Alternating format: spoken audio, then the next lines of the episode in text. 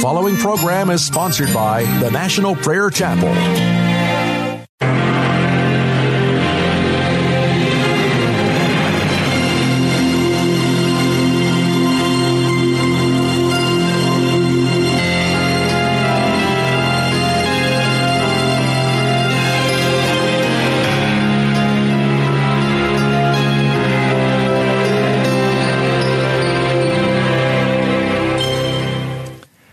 Book of Hebrews tells us who Jesus is.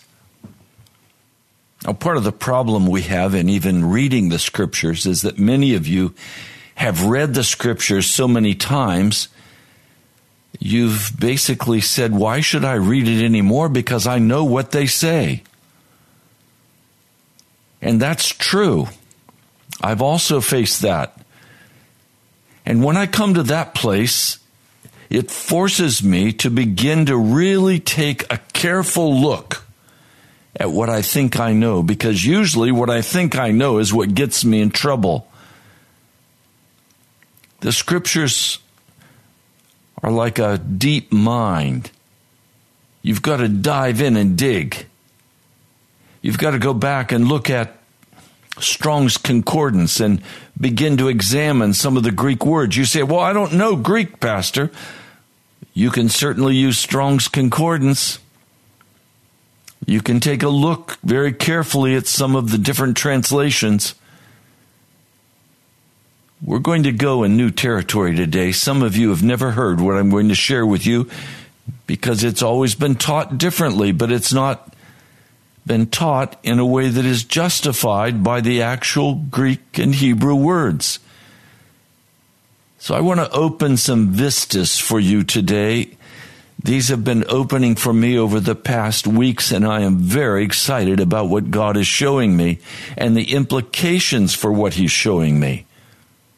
Now, in the book of Hebrews, we're immediately introduced to who Jesus is.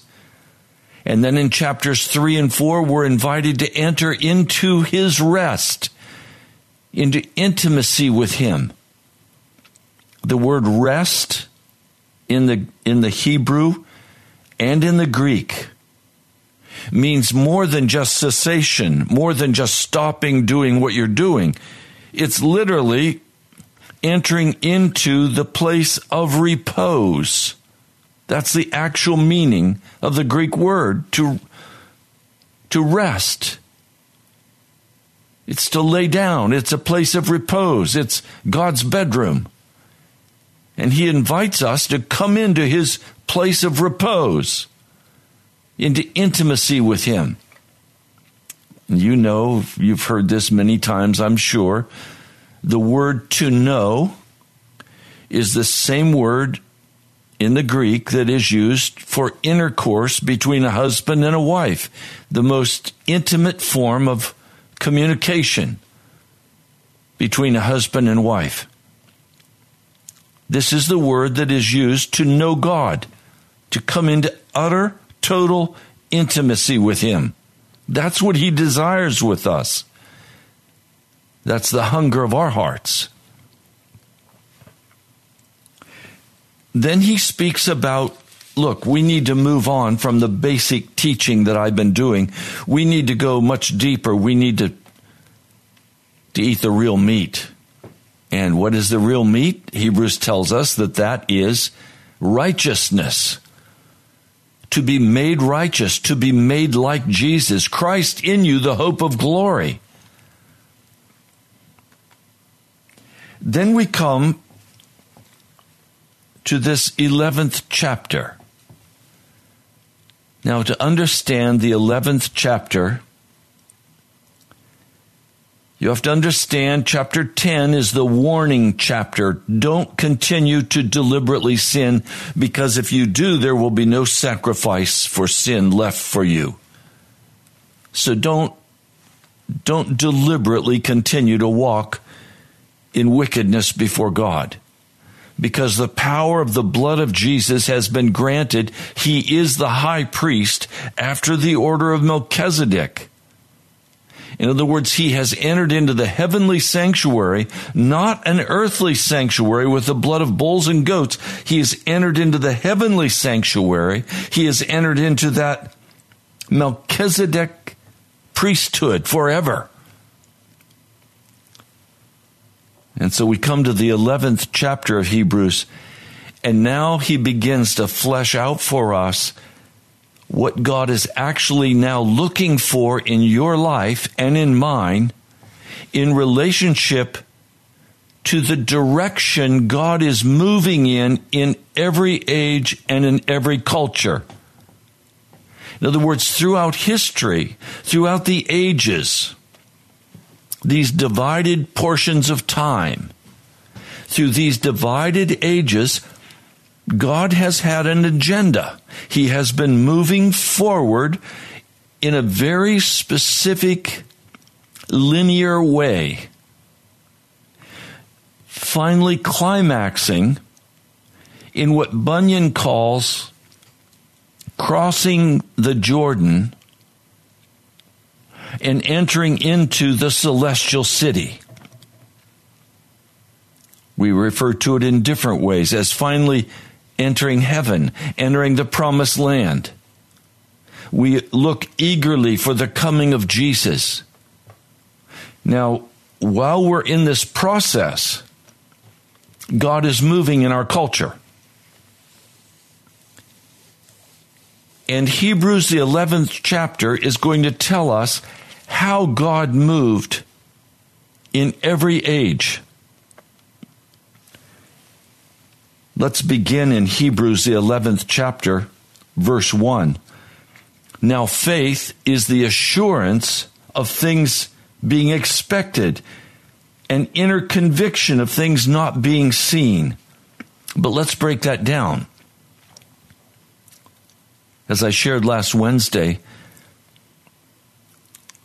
faith in what? You see, Faith must have at its base a Rhema word from God. Well, what is a Rhema word from God? Well, the Greek word Rhema literally means a revelation of divine will that requires cooperation, courage, sacrifice. It's a call to a task, a duty, a mission to be carried out. A, a, a Rhema word is a call of God to put something in harmony with His will or His purpose on the earth. Thus, it sets man against the age in which he lives. This is the essential essence of spiritual conflict. Bringing a Rhema word of God into fulfillment it is an obedience to the command of God. Now, all of Scripture is God breathed. But the Lord will speak specifically to a man or woman through the Scriptures or by the Spirit, giving direction. And I know I've heard modern day preachers say, no, God only spoke through Jesus, and he doesn't speak anymore. But the scriptures say his sheep know his voice. How do they know his voice if he doesn't speak today? And then I've heard some of these men who say God doesn't speak today when asked, How did you know to accept that invitation to that church? And they'll say, Oh, I just, I had an inner leading, I had an inner feeling. Well, is that not the Holy Spirit speaking and giving you that inner leading? He speaks in many different ways to us today, but He does speak. Now, this Rhema word must be for us the basis of faith. Again, in review, the word for faith in the Greek is pistis, and it simply means to be absolutely, totally convinced. Well, convinced of what? convinced of the Rhema word that's been spoken to you. And Hebrews 1 1 has not ever made sense to me before the last weeks as I have finally begun to understand that faith does not stand on its own. Faith has no power of itself. Faith is merely the lifeless hands of a man who reaches out and grasps the promises of God based on the Rhema word that's been spoken to them. Now, there are people who say that God created the earth with his faith. No, he didn't. He created the earth by his power, and that power is his alone. I am not a little God. I am a creature. I'm a created being in the image of God. But I am to be utterly dependent upon the Lord God of heaven. So it says, now faith is the assurance. Well, what does the word assurance mean? It means to stay under. That's the actual Greek word, to remain under. To remain under what? The Rhema word God has spoken to you. God has spoken promises to me regarding the future and what He's going to do at the National Prayer Chapel. I stand by faith that those promises are being worked out even as I'm speaking with you now. But that faith is not standing on its own. It's standing on the Rhema word that God has spoken to me since I was a child. And so, if I simply say this man needs to be healed, I'm going to pray the prayer of faith over him and he's going to be healed. No, he's not. No, he's not. I'm going to have to pray over that man the prayer of faith based on the Rhema word of God that he's quickened in my heart and assured me and told me, pray for that man and I'll heal him. Now it's interesting that even Jesus could not heal many in Nazareth Jesus did not come exercising his power and doing his will. He had to have the Rhema word of the Holy Spirit. He only preached, he only taught, he only did what the Father in heaven said. So he based his whole ministry on the Rhema word of God that was breathed into him. So now faith is remaining under the Rhema word that I have heard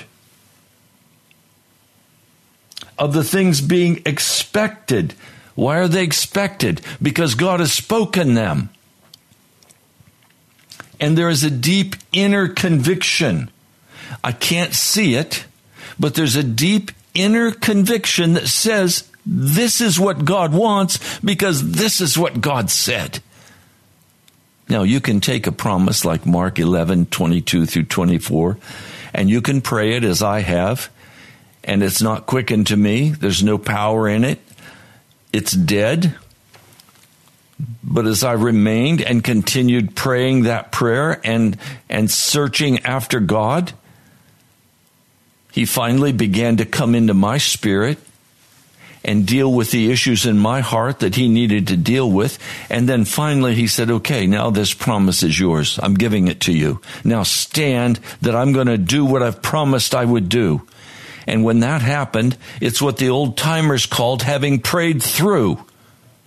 It means that the Rhema word of God has been uttered, and I now know beyond question that what I've asked for will be done because my faith is standing on the Rhema word of God that He's spoken to my heart. Now let's continue. For by this the men of old were confirmed. Literally in the Greek, the old men now testify. In other words, the older men who have experienced the Rhema word of God over and over, who have experienced the power of God coming and accomplishing what he promised now testify that God does this. They witness that God has done this. They confirm the word of God that he is faithful to do what he said he would do.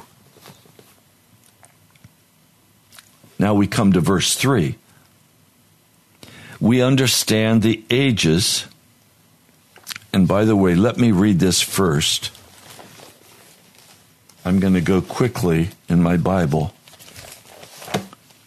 to the book of, I'm, I'm, I'm using several Bibles today. Let me go quickly to Hebrews, the 14th, the 11th chapter in the NIV. This is what it says.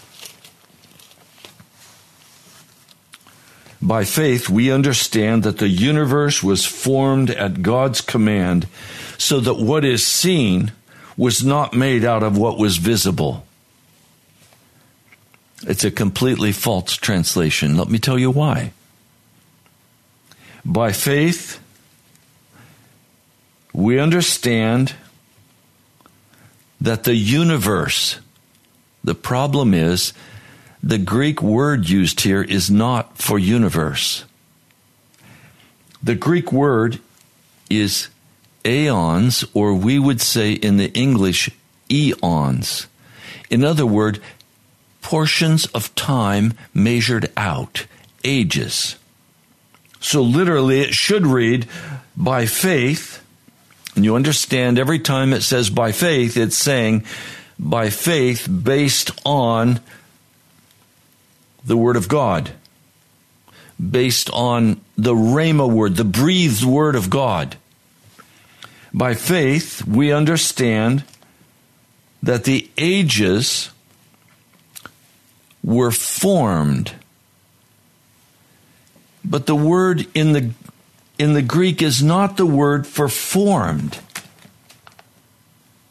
literally in the Greek, it's we understand the ages to have been put right or adjusted by faith in a rhema from God.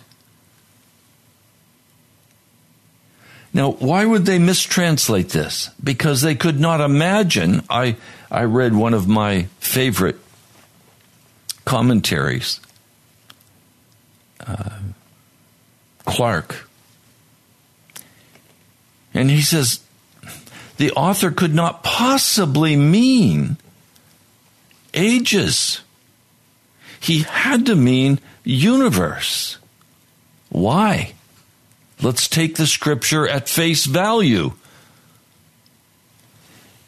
It says, We understand that the eons or aeons in the Greek were adjusted or were put right from God's command. The word command is literally from God's rhema. So it should read, we understand the ages to have been put right by faith in a rhema from God. Adjusted by faith in a rhema from God. So that the things being seen have not happened out of things being visible. Now, this text, it's not surprising it's been mistranslated. It is the key to understanding all of the rest of the 11th chapter of Hebrews. Let me explain.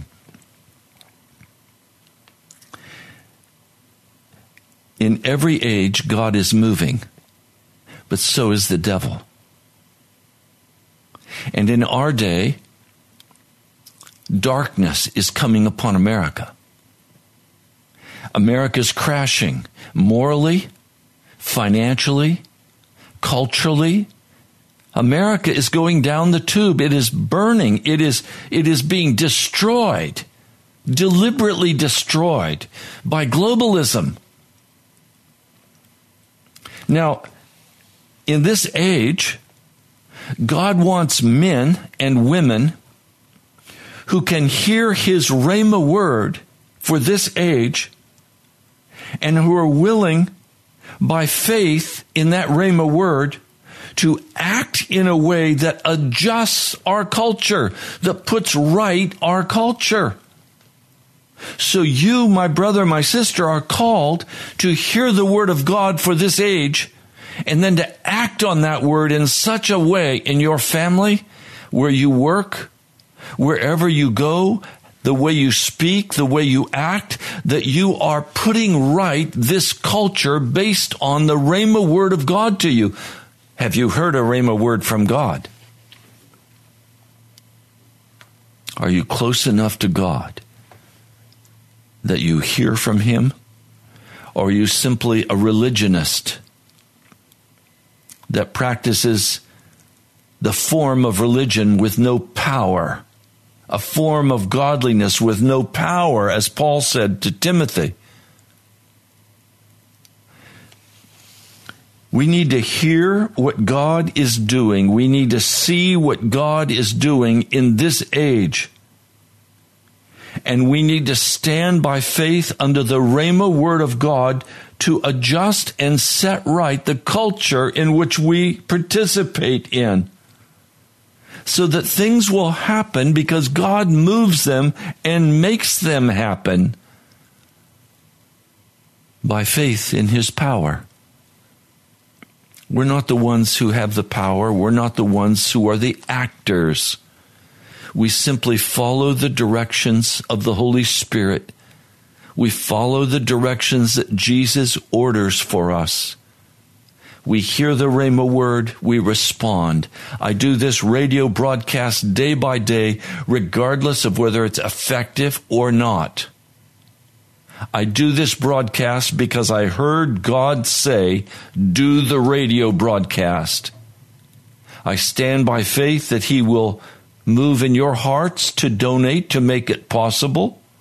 I stand by faith that the word will go out and will produce an effect in your life and draw you to the cross of Jesus and cause you to be totally converted, to be transformed, to be changed into his image, and that you will join together with me under the Rhema word of God to adjust the culture to change what's happening in America. Have I given up on America? I haven't given up on America. God loves America. God has not washed his hands of America. America is going to be turned. The Word of God is going to go out with power across this nation. He's not going to bring a judgment of destruction if they've not heard the warning of righteousness in every city, in every place, the message of righteousness must be raised up. The gospel of Jesus, that he has the power in his blood to set us free from sin, must be proclaimed from city to city across this nation. Men and women need to have an opportunity to know who Jesus Christ truly is and not the watered down, polite, social Jesus, the cotton candy Jesus of our culture. I stand by faith under the Rhema word that He's spoken to me to come on this radio and proclaim these things to you. Now, I recognize that not everybody likes what I present on this broadcast. I get some nasty letters and calls and emails. It's okay. I don't take them personally. And I don't preach or teach for you to be approving of me. Many of you write and tell me what an incredible blessing this broadcast has been to you, and I'm very grateful for that testimony, and it's very encouraging to me. But I stand or fall based on whether or not I please Jesus. And so I come with an unvarnished gospel. I don't come with a worldly gospel. I'm not in accord with the worldly church. I'm not in accord with the worldly music. I'm not in accord with much that happens in the wicked worldly church today. I'm in total opposition to it. I'm not in accord with ordaining homosexuals as bishops or pastors or, or homosexual marriage. There's no such thing. Marriage was created by God, not, not by the state, not by the federal government, not by the Supreme Court. They have no jurisdiction. Marriage is something God created, it's something He owns.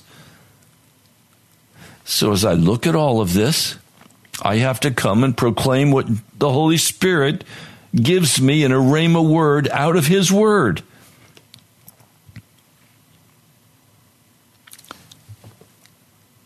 Now, as we begin step by step to go through each of these people in these ages, we're going to discover that their behavior adjusted the culture and made a difference. So, the first person we have to deal with is by faith, Abel offered to God, and I want to look this up in the NIV. By faith, Abel offered God a better sacrifice than Cain did. I'm going to break that down in the Greek, but just very quickly, let me give you a scripture I meant to give you earlier and, and missed it. Romans 10 17 says that faith comes by hearing the message hearing the word of Christ, hearing the rhema of Christ. And the word used is Christ or Messiah. It's not a sentimental word, it's, it's coming from the Messiah. Faith comes by hearing the word of God, by hearing the word of Christ. So, in every case, as we go through this, it's going to open by faith, Abel offered. It's by faith in a Rhema word of God. Faith only comes from a Rhema word. If there's no Rhema word, there's no faith. There's flesh faith. There's false faith. There's witchcraft. Biblical faith is always based on a Rhema word of God. Otherwise, it's not, it's not real faith. It's, it's witchcraft faith. It says, By faith, Abel offered God a better sacrifice than Cain did. By faith, he was commended as a righteous man when God spoke well of his offering, and by faith, he still speaks even though he's dead. Well, the, the NIV is not a very good translation, and we need to go, frankly, we need to go through this verse word by word and understand what's actually being said. When it says by faith, Abel offered to God, it's literally in the Greek a more abundant sacrifice than Cain. Abel offered to God a more abundant, a larger, a more complete offering. Now, if you look with me in Genesis, the fourth chapter, it says, Now Abel kept flocks and Cain worked the soil. In the course of time, Cain brought some of the fruits of the soil. In Leviticus, it tells us that this word, fruits of the soil, is literally fine flour that was offered as an offering under the old covenant. The word fruits of the soil literally means in the Hebrew a part. A part.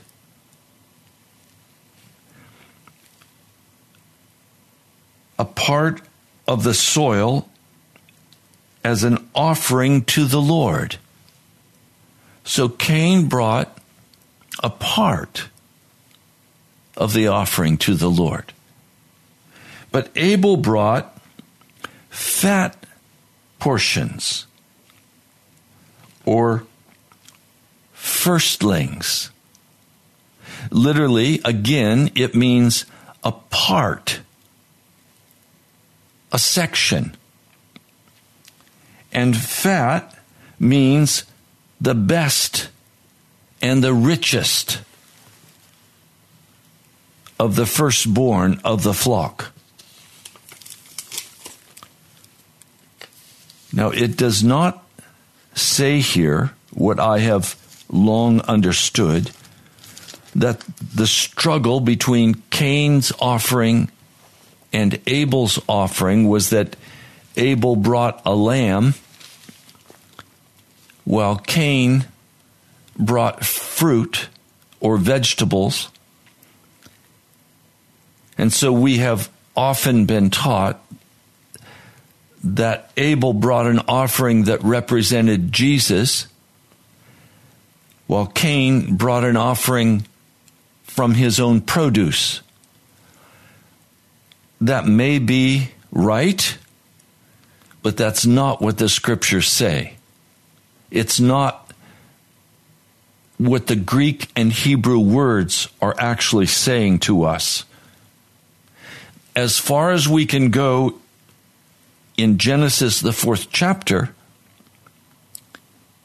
is that both Cain and Abel brought a part from what they were raising. The difference was Abel brought the very richest, the very best.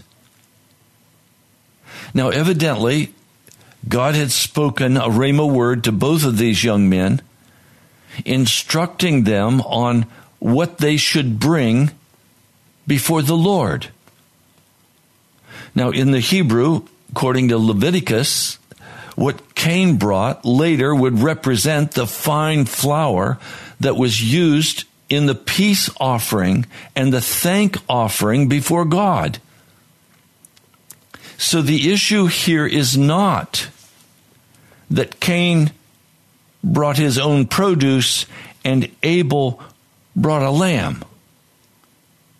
That's assumed, but it's a false assumption. It's not an assumption that is supported by the actual words that are used in the scripture. Instead, the word used in Hebrews, the 11th chapter, is that by faith, Abel offered God a more abundant sacrifice than Cain did. In other words, the real issue that the writer of the book of Hebrews is lifting up, and by the way, the Septuagint makes this very clear in Genesis. And the Septuagint, even though a poor translation, was the translation used by Jesus. What's being spoken of here is a selfish offering versus an abundant offering. Now, when we come to God looking at these, God came and looked at these offerings in Genesis, the fourth chapter. And the scriptures, the word used is literally um, bewildered. God was bewildered at his selfishness. God was displeased. It was not an acceptable offering. Not because it wasn't a lamb. It was not acceptable because it was a chintzy gift. It was not a gift showing respect and in obedience to what the God of heaven had commanded they bring to him. Now, if you're going to bring an offering to God and you're going to lay it on the altar, what's going to happen to it? Well, it's going to be burned up, it's going to be consumed. Well, of what value is that? I mean, what if you brought your offering on Sunday to the church and the pastor put all of the offering, all the checks and money, he put it in a basket and lit it on fire and burned it. Would you give such a generous offering? In other words, the bringing of an offering to God is not about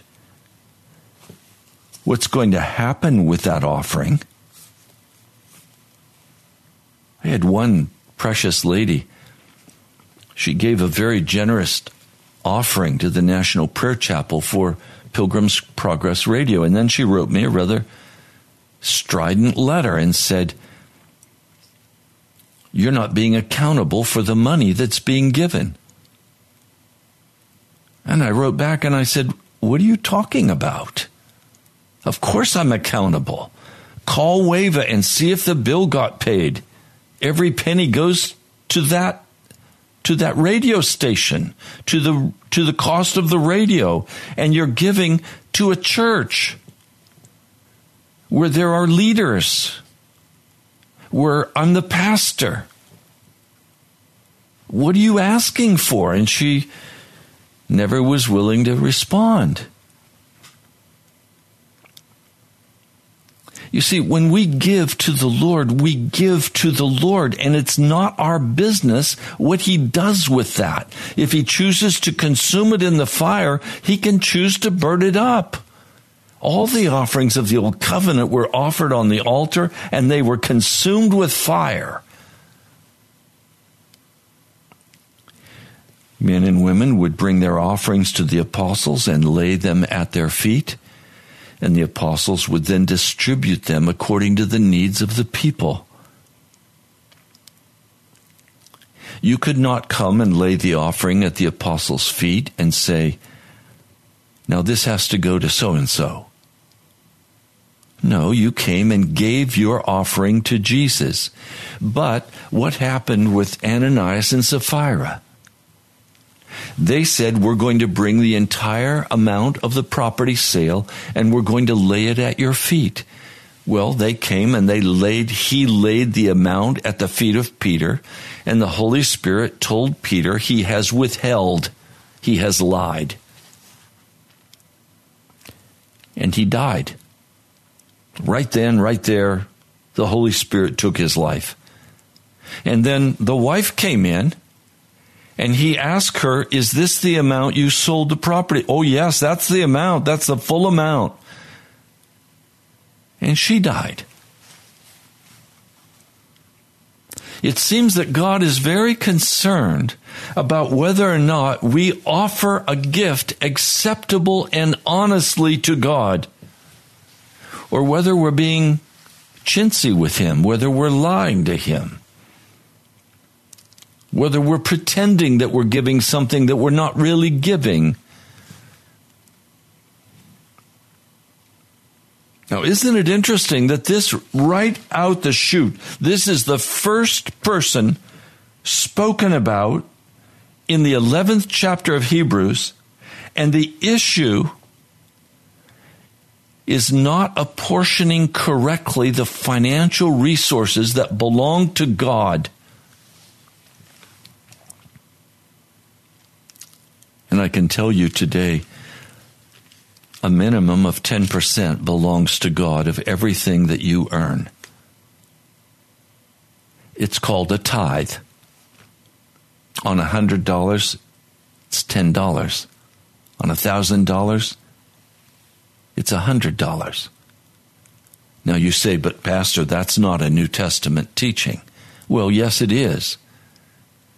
Malachi is addressing the New Testament church. Jesus said, You ought to have done this and not withheld from God. Well, the Holy Spirit speaks to us today and He tells us what He wants us to give.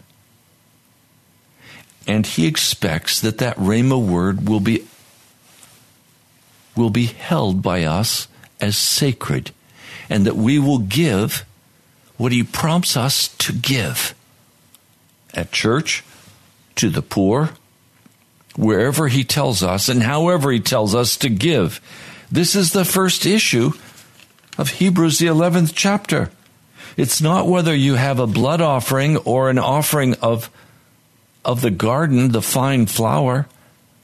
It's a question of the portion you appoint for yourself versus the portion you appoint for God.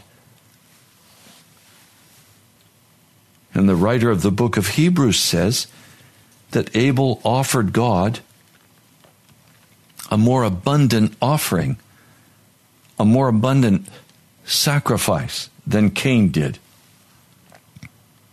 Now, because of that abundant offering that he gave, he was commended as a righteous man, or he was declared righteous. His offering was a testimony of his love for God. And when he apportioned the amount that he should give, he gave the portion, plus I'm sure some extra of what God was asking him to give. And it was an accepted offering by God because he saw that his heart was totally given over to the Lord God of heaven. It was not a selfish gift. Abel, on the other, or Cain, on the other hand, gave a selfish gift, cut short, not an abundant gift. I'm sure he said to himself, Look, if I give this to God, he's just going to burn it up. I'd rather eat it. I'd rather have it for our family. We need it. And God looked with dismay on his offering, bewildered that he would be so rebellious and so selfish when God had given everything he needed. It says, by faith, that is, based on a Rhema word from God, staying under that Rhema word, by faith, Abel offered God a better sacrifice than Cain did. He offered God a more abundant sacrifice than Cain did. And he was accepted. He was commended. When God spoke well of the offering.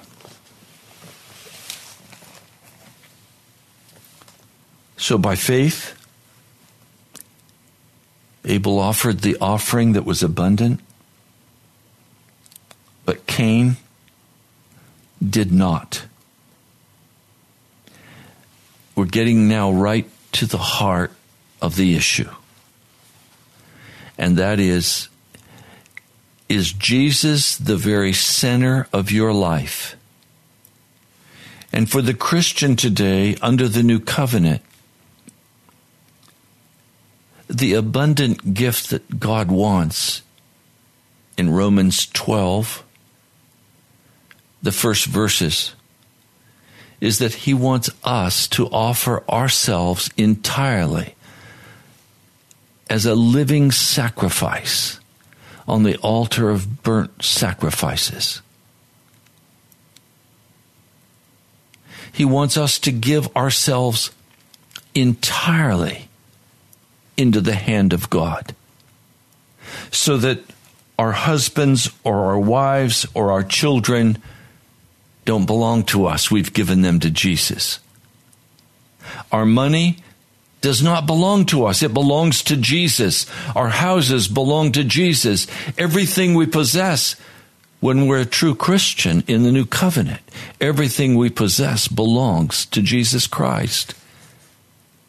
Romans 12, we are now, with all that we possess, a living sacrifice to be directed and used as Jesus sees fit.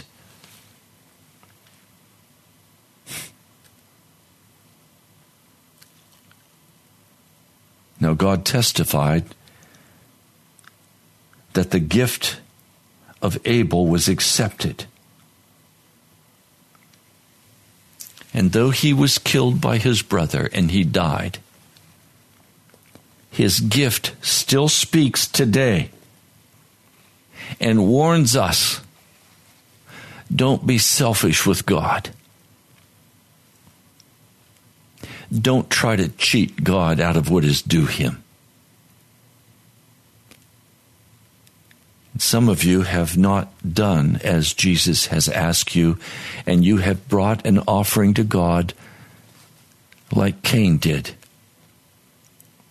You've said, I'm not going to give my whole life to Jesus. I will give him some time, maybe on Saturday or Sunday, and then I'm going to go about my life and my business.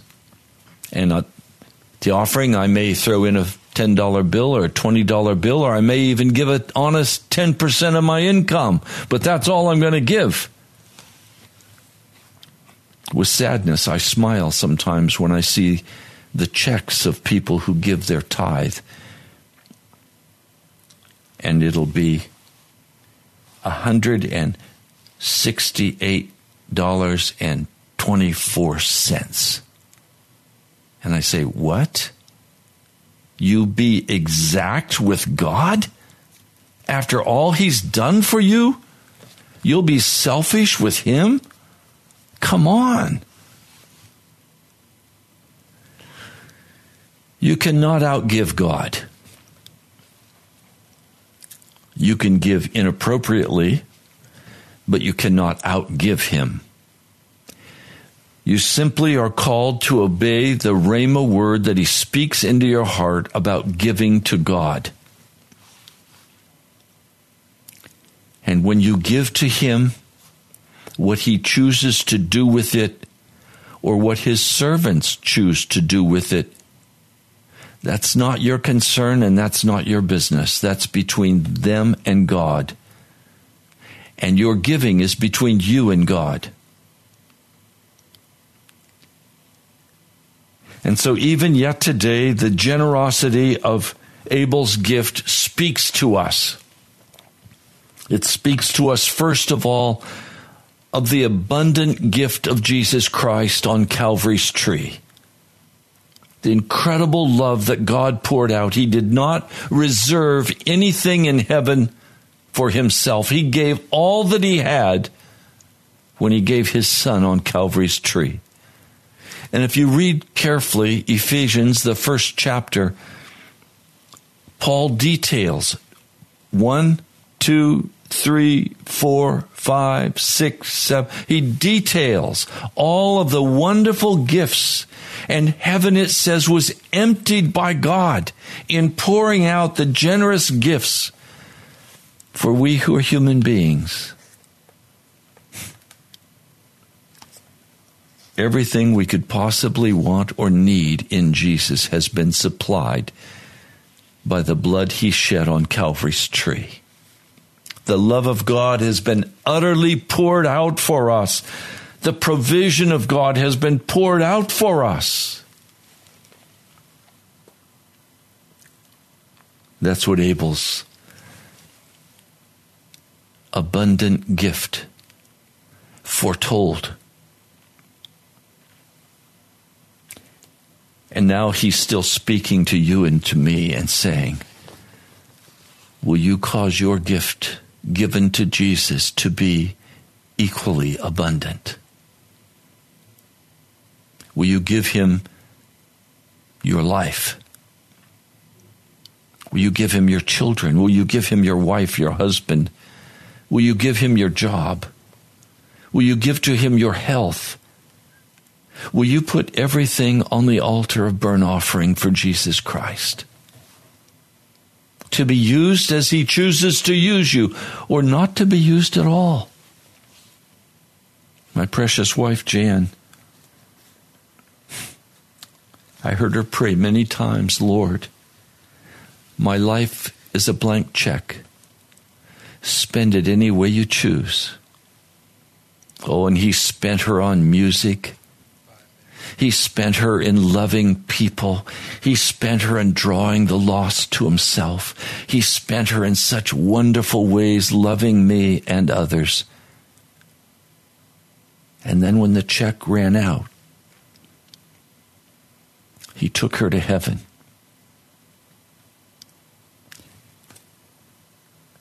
I pray God will spend you and spend me any way He chooses, for our life is but a blank check given to Jesus. And we've said, Jesus, I'm yours. This is what Abel says to us an abundant offering offered to God, and he was pleased by it. He testified that he was pleased. And even though he died, was murdered, his generous offering still speaks today and says, All of heaven's abundance has been poured out for you. Will you now pour out your life for Jesus Christ?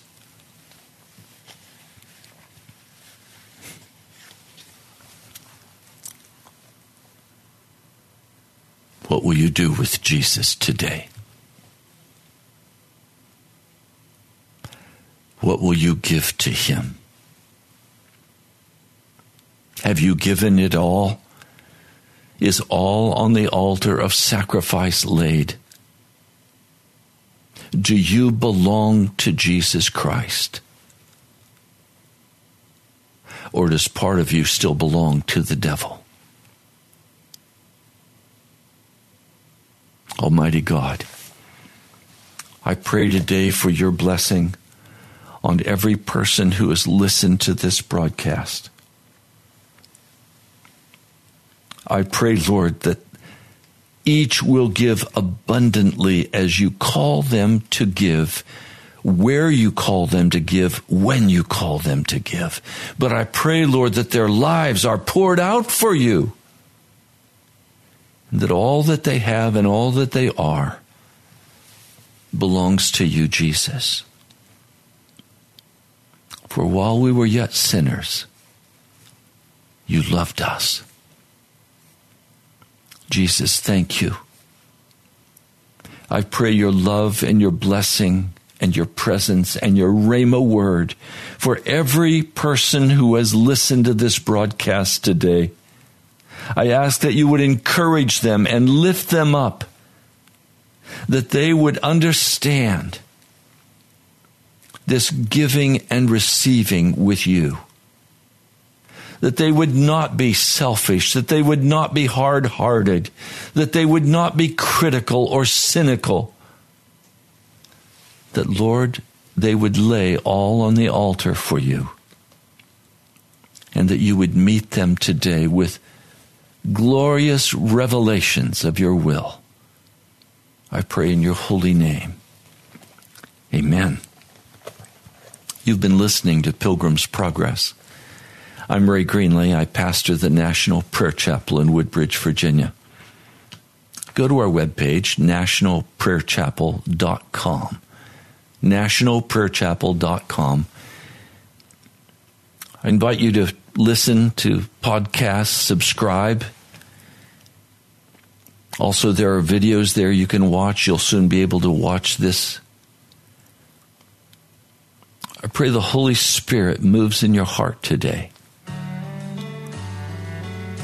God bless you, my brother, my sister. I love you. I'll talk to you soon.